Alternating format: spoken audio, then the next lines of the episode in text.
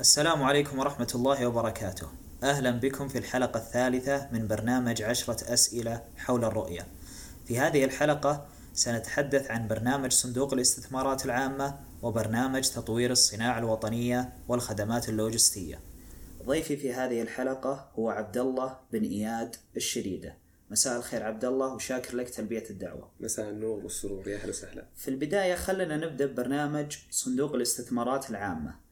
أه وش البرنامج بشكل عام أه أو ماذا يتحدث عنه هذا البرنامج؟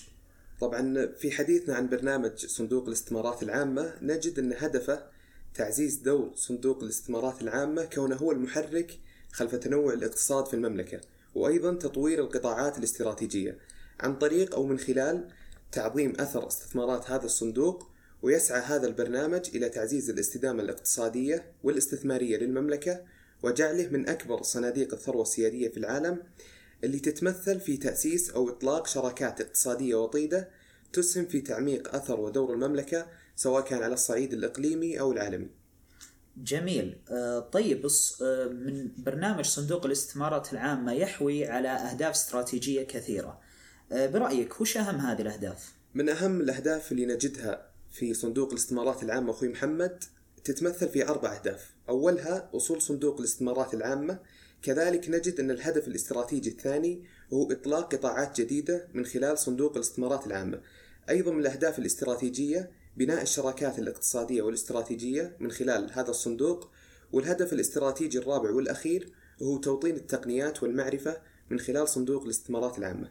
جميل. أنا ودي أتعمق أيضا في أهداف هذا البرنامج وودي أسأل عن أهم أهداف البرنامج بنهاية عام 2025 طيب جميل جدا. في إطار حديثنا عن الأهداف نجد أن أحد أبرز أهداف برنامج صندوق الاستثمارات العامة بنهاية عام 2025 استثمار أكثر من 150 مليار ريال سنويا في مشاريع جديدة محلية.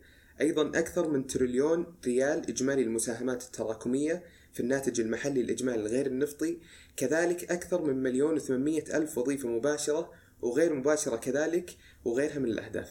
طيب لاحظت أن أغلب هذه الأهداف هي أهداف مستقبلية. فودي أخوي عبد الله أسألك عن أبرز الإنجازات اللي حققها الصندوق في الأعوام الماضية. أبرز الإنجازات اللي لاحظها يا محمد هي تأسيس أكبر أربع مشاريع كبرى منها مشروع القدية ونيوم ومشروع البحر الأحمر وكذلك مشروع روشن كذلك تأسيس أكثر من 30 شركة تعمل في عدة قطاعات محلية في أكثر من عشر قطاعات جديدة مثل الترفيه والسياحة والطاقة المتجددة والصناعات العسكرية وغيرها. جميل. تحدثت قبل قليل عن آه، مشاريع كبرى قام بها صندوق الاستثمارات العامة. فودي أسألك عن المبادرات اللي قام بها صندوق الاستثمارات العامة وبرأيك وش أهم هذه المبادرات؟ الحقيقة جميع المبادرات اللي قام بها صندوق الاستثمارات العامة هي مهمة لكن من أهم المبادرات اللي قام بها صندوق الاستثمارات العامة تعزيز دور المملكة في قطاع النقل لتصبح مركزا لوجستيا محليا وإقليميا وعالميا. كذلك نجد أن تعزيز مكانة المملكة كجهة رائدة في قطاع خدمات التشييد والبناء لدعم طموحات مشاريع الصندوق العقارية. أيضا من المبادرات المهمة دعم نمو القطاع المالي كممكن رئيسي لرؤية 2030 جميل. طيب دعني الآن أخوي عبد الله أني أنتقل لبرنامج آخر وهو برنامج تطوير الصناعة الوطنية والخدمات اللوجستية وهو أحد البرامج المهمة لتحقيق رؤية المملكة 2030 آه، في البداية أعطني مفهوم عام عن هذا البرنامج.